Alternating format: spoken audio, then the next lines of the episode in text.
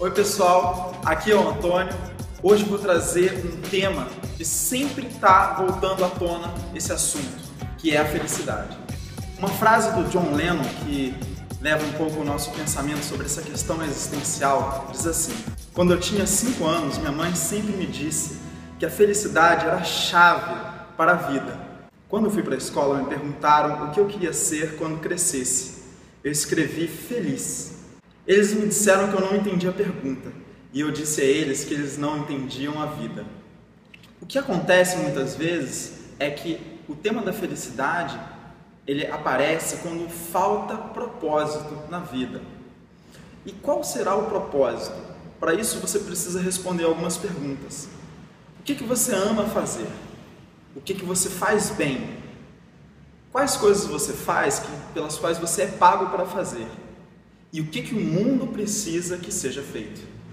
Quando você junta o que você ama com o que o mundo precisa, você tem uma missão, é aquilo que você deve fazer, como se fosse um dever a cumprir.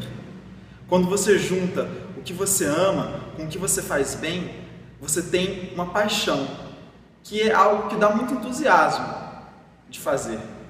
Quando você faz bem alguma coisa e essa coisa permite que você seja pago por ela, isso é uma profissão, né? é algo que você provavelmente pode usar como um meio de subsistência.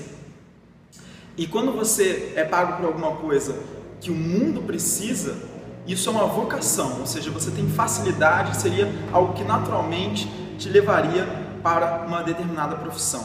Quando você consegue juntar a vocação com a profissão, com a missão e com a paixão, nesse momento você encontra o propósito da sua vida. Então essas são as perguntas que você precisa responder para saber como ser feliz. Porque uma vez que você consegue direcionar tudo aquilo que você faz dentro do seu propósito, é aí que realmente você começa a não ter mais nenhum problema com essa dúvida existencial: para que, que eu estou aqui? Você já sabe a resposta. Então é isso. Procure o que te inspira, aquilo que, pelo qual você quer lutar na sua vida e você será muito feliz.